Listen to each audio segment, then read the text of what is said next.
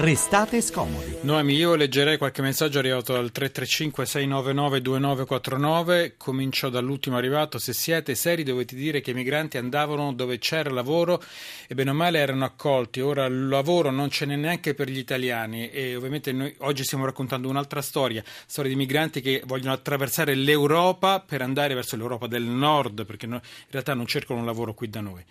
E poi a proposito di quella foto di cui parlavamo prima con la collega di Milano, una foto del 63 quando erano gli italiani del sud che migravano al nord, ci scrive Giorgio, io nel 1963 avevo 9 anni quando sono andato da Catanzaro a Brescia con la mia famiglia, oggi ho costituito una compagnia dialettale bresciana e ho cercato subito di integrarmi, ho voluto farlo, lo, anche, lo faranno anche gli immigrati di oggi?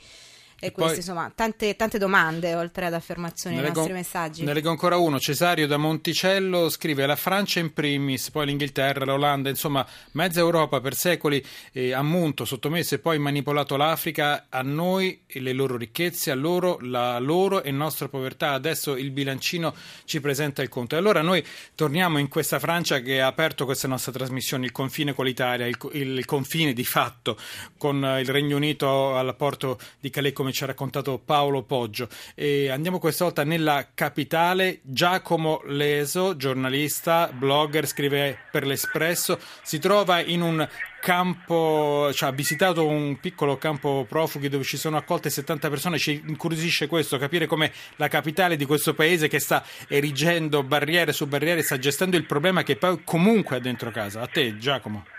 Sì, buongiorno. Eh, ma la capitale la, la, lo sta gestendo abbastanza mm, male o in, con una certa improvvisazione eh, questa, questa, situazione eh, che, una, che, riguarda una migrazione epocale. Io in questo momento mi trovo al Jardin des Halles.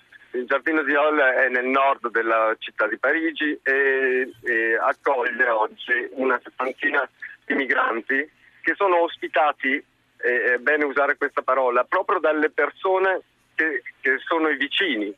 Non, non, ci sono associazioni, non ci sono movimenti politici, non ci sono partiti dietro questa mobilitazione che, che, che si sta mettendo in atto qui. Eh, I cittadini hanno portato dei vestiti, hanno portato dei materassi, hanno portato dei eh, prodotti per eh, poter curare un po' le, le, le ferite, le cose leggere e qualcosa per potersi lavare, del cibo e rimangono sempre loro in permanenza di giorno e anche di notte, proprio per evitare che la polizia possa intervenire e, eh, e sgomberare il campo, come è già successo il 3 di eh, giugno al campo della Chapelle.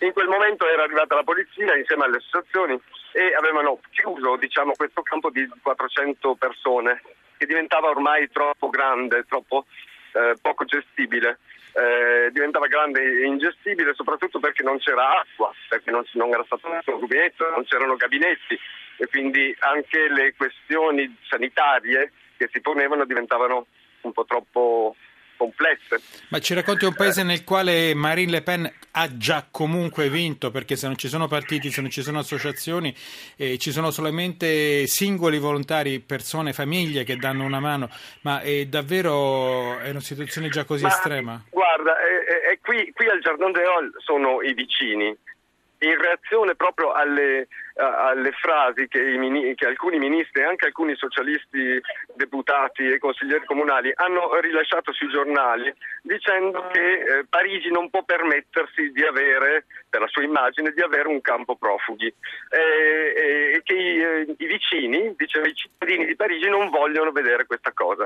Eh, non è vero, non è vero, sono coscienti di quello che sta succedendo nel mondo alcuni parigini, almeno quelli che stanno qui a distribuire i pasti durante tutta la giornata e a proteggere dalla persecuzione della polizia i migranti di notte.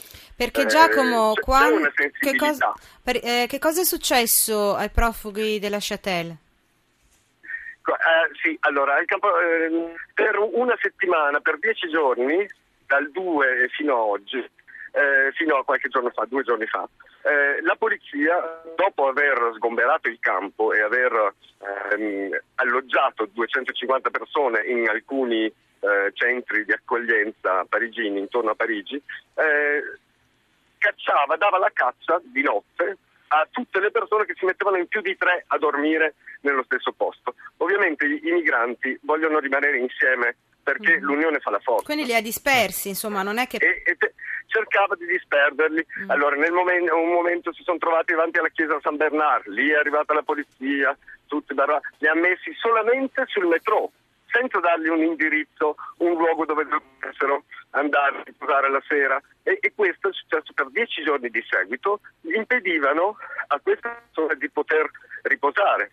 Ovviamente dove due chi... o tre erano riuniti e loro arrivavano e li sparpagliavano. Esattamente, esattamente così. Però non li hanno e... riaccompagnati al confine?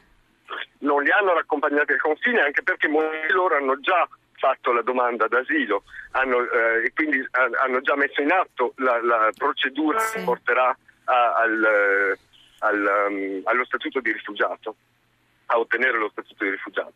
Per cui devono rimanere in Francia, la Francia deve accoglierli. Oh, ne incontravo qualcuno eh, che mi diceva io sì, sono qua dal 2008, sono andato in Inghilterra, però in Inghilterra mi hanno detto che visto che la domanda di... Eh, Asilo l'ho fatta in Francia. Asilo l'ha fatta in Francia, bisognava, esatto. eh, lui doveva ritornare in Francia. Quindi eh, no, non, li, non, li, cacciano, non li mandano fuori, ma al tempo stesso gli impediscono di stabilirsi in alcuni posti. L'altro giorno è, già, è successo anche all'Alpajol, un altro campamento sempre vicino alla, alla, alla Chapelle eh, che, che, si è creato subito dopo la chiusura di quel campo, perché hanno chiuso quel campo di 450, ne hanno alloggiati 270, ne rimanevano un po' e, e si sono installati in altri, in altri luoghi. All'Alpajol è arrivata la polizia e con i Maganelli ha, ha, ha dato voto un po' a tutti, non solamente ai, ai, migranti, ma anche ai consiglieri comunali che stavano lì. Ecco, perfetto. Voglio sperare che non ci fossero magari famiglie con bambini c'erano anche famiglie con bambini. Botte certo. a tutti. A Roma Botte. si dice coglio coglio, dove prendo prendo. Beh, l'immagine eh, è davvero deprimente. Quello, allora, da, dall'Alpajol, dove era successa appunto questa, questa vicenda con, uh, con, i manganelli e la polizia, eh, è partita una manifestazione eh, e ha portato ad una caserma. All'interno di questa caserma dei pompieri, di, che non è più usata, caserma, eh, all'interno di questa caserma è successo un atto politico, un fatto politico importante, perché c'erano i Verdi, consiglieri comunali dei Verdi, consiglieri comunali del Partito Comunista e consiglieri comunali del Front de Gauche, quindi la sinistra, tutta quella sinistra, a parte i Verdi che sta fuori dal governo della città. I Verdi eh, sono parte della maggioranza del governo della città. Sì. Questa, eh, durante quella manifestazione lì, i poliziotti sono arrivati all'esterno e hanno chiuso hanno tirato delle bombe lacrimogene poter, in modo che gli altri chiudessero la porta. Quindi siamo rimasti chiusi all'interno di questa caserma con eh, una settantina di migranti, eh, i consiglieri comunali dei Verdi del Partito Comunista e Front de Gauche e la NTA, il, il movimento anticapitalista francese che uh, ha un po' gestito tutta la vicenda.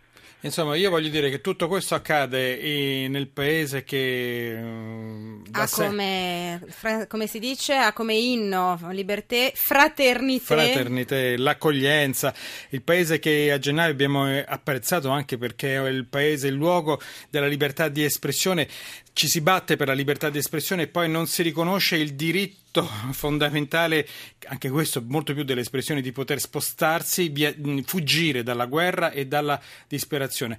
Noi eh, ringraziamo Giacomo Leso, giornalista, blogger, scrive per l'Espresso. Grazie, se avrai ancora piacere ti continueremo a sentire eh, anche nei prossimi giorni. Eh, grazie davvero e buon lavoro. Saluto l'onorevole Barbara Spinelli, Parlamento europeo, gruppo confederale della Sinistra Unitaria Europea, Sinistra Verde Nordica. Onorevole, buon pomeriggio. Buon pomeriggio. Abbiamo scelto di chiudere con lei la trasmissione, la ringraziamo per aver accettato il nostro invito perché la domanda che ci siamo fatti fin da questa mattina per la verità da, da, sempre, però in particolare fin da questa mattina è ma, ma, dov'è l'Europa? Che cos'è l'Europa? Peraltro ce lo stanno chiedendo in continuazione attraverso i loro messaggi anche i nostri ascoltatori. Eh, è l'Europa delle facce stampate sulle nostre monete, come dicevamo in apertura, ma non di quelle che camminano nei nostri territori. Però d'altro canto, onorevole Spinelli, è anche vero le spiegazioni che ci vengono per esempio dal ministro dell'interno francese o comunque da tutti gli altri rappresentanti politici che in questo momento hanno di fatto chiuso le frontiere anche se sostengono di non averlo, di non averlo fatto è che abbiamo rispettato le regole e in effetti è così, hanno rispettato le regole. Allora tra questi due confini, quindi la disperazione che eh, suscita la più grande indifferenza nei partner europei e invece il rispetto delle regole che di fatto però è vero come ci muoviamo, dov'è l'Europa? Ma dunque direi che l'Europa eh, non esiste e non esiste a causa di queste regole. Eh, perché si è data delle regole assurde come il, il sistema di Dublino eh, che obbliga il migrante a restare nel paese dove, a chiedere l'asilo eh, nel paese dove arriva. Questo è un sistema che non funziona, che, che mh, mm, crea dei problemi enormi a, mh, mm, ai paesi diciamo, che sono sulla periferia dell'Europa, dove, dove i migranti arrivano quindi l'Europa non esiste, non esiste la, la solidarietà, la solidarietà è iscritta anche finanziaria, è, è iscritta nei trattati e viene, viene, violata, quindi non capisco perché eh, i francesi o altri, il governo francese o altri governi dicono che stanno rispettando le regole. La, eh, la Francia non sta rispettando le regole, sta violando eh, al di fuori di qualsiasi procedura prevista il trattato di Schengen. E quindi proprio non, non vedo perché eh, proprio la Francia eh, si aggrappi a regole che, che non sta rispettando e che in parte sono sbagliate. Allora, eh, onorevole Spinelli, eh, siamo tutti d'accordo con lei, sta di fatto però che come eh, lei diceva c'è questo accordo che per quanto sbagliato è ancora in vigore, che si chiama un accordo di Dublino, per cui ormai abbiamo imparato che chi riceve i documenti nel paese eh, deve restare nel paese dove li ha ricevuti. Per il momento questa è la regola, anche se non può non piacere. Eh, la politica eh, si sta spendendo in qualche modo o siamo sempre solo ai reclami, agli appelli? Che cosa potrebbe davvero fare? per esempio i, i, nostri responsabili politici, perché si dice genericamente sbattiamo i pugni sul tavolo dell'Europa, ma poi al dunque c'è anche un piano B vero, cioè di fronte a un no? C'è un piano... Secondo, secondo, me il, il, trattato B consiste nel non rispettare il regolamento di Dublino. Eh, cioè, se, se, un regolamento è a tal punto devastante... Però l'abbiamo firmato anche noi quel trattato. Sì, va bene. Eh, intanto si, eh, la Francia va richiamata al suo dovere per quanto riguarda Schengen, perché non c'è solo Dublino ma c'è anche Schengen, eh, cosa che eh, il governo Renzi an- ancora non ha fatto, non ha richiamato l'ambasciatore, non ha chiesto un appuntamento immediato con Hollande perché Schengen sì. sia rispettata. Questa, questa, situazione a Ventimiglia eh, non è nuova Ecco, la televisione ce l'ha mostrata in questi giorni, ma sono mesi che c'è una pressione migratoria fortissima a Ventimiglia. Eh, adesso diventa un caso perché eh, la, è la situazione politica che è cambiata, cioè c'è un, un indurimento fortissimo in tutti i paesi contro eh, i migranti e per i, rispen- per i respingimenti collettivi e allora Ventimiglia diventa un'emergenza. Ma c'è una cosa su cui Renzi ha, ha perfettamente ragione, le cifre dei, degli immigrati in Italia dall'inizio del 2015 sono grosso modo le stesse delle cifre dell'anno scorso. Cioè sono 52.000 quest'anno, 41.200 l'anno scorso, fino a maggio. La vera emergenza la stanno affrontando i greci, non gli italiani. Senta, onorevole Spinelli, lei è una delle voci più autorevoli quando si parla di Europa. E, um, si dice che i padri fondatori politici dell'Unione Europea, Schumann, Adenauer e De Gasperi, eh, avessero eh, capito meglio la necessità dell'Europa proprio perché arrivavano da luoghi di confine. E, um, oggi ho ripensato questa cosa e mi ha colpito perché oggi i confini sono veramente dei muri invalicabili. Sì, è verissimo. Eh, insomma, l'idea dell'Europa è nata nei confini ed è nata nella guerra. Oggi siamo di fronte a persone, a eh, centinaia di migliaia di persone che fuggono dalle guerre, perché non è una, una non, la maggioranza delle però, persone... però, però, mi perdoni su questo punto, onorevole Spinelli, Sì. eh, c'è la precisazione anche del governo francese che dice discutiamo perché ci sono migranti economici irregolari e poi ci sono i rifugiati, invece dice l'Italia non distingue, prende tutti. Ma non è vero che non distingue, è che per separare il migrante irregolare dal richiedente asilo eh, non è una cosa che la fai in due minuti. Bisogna, che, bisogna vedere caso per caso, bisogna esaminare le domande. Moltissimi migranti irregolari eh, si presentano come richiedenti asilo, cioè il confine è molto labile fra le due categorie e questa cosa si deve fare in maniera organizzata in centri di accoglienza dove si possa eh, seguire le procedure rispettando i diritti fondamentali. E non è una cosa che è facile Certo, no, che questo non sia migranti dai dai richiedenti asilo. in generale una situazione facile. Capiremo nei prossimi tempi che cosa resterà dell'Europa, visto che la situazione con la Grecia è sempre più tesa, quindi lì si parla di finanza, qui si parla di umanità, ma la tensione è identica. Gra- ringrazio l'onorevole Barbara Spinelli del Parlamento europeo. Noi siamo arrivati alla conclusione della nostra trasmissione, ai saluti. Eh, restate scomodi a cura di Onofrio Dispensa e Mario Vitanza. Noi siamo Noemi Giunta. Francesco Graziani, Carla Manzocchi era al centro Baobab qui su- a Roma sulla Tiburtina, poi assistente al programma. Arianna Biagio, Edoardo Rossi ed Elena Zabeo. Per la parte tecnica Vittorio Bulgherini. Regia di Alex Messina, potete riascoltare questa puntata in podcast e scaricarla in formato MP3 dal nostro sito restatescomodi.rai.it. C'è il GR, il Meteo, Italia sotto inchiesta. Noi ci risentiamo? Ci risentiamo domani e vi salutiamo con queste note di Franco Battiato, l'esodo, Mm, abbiamo detto tutto. A domani.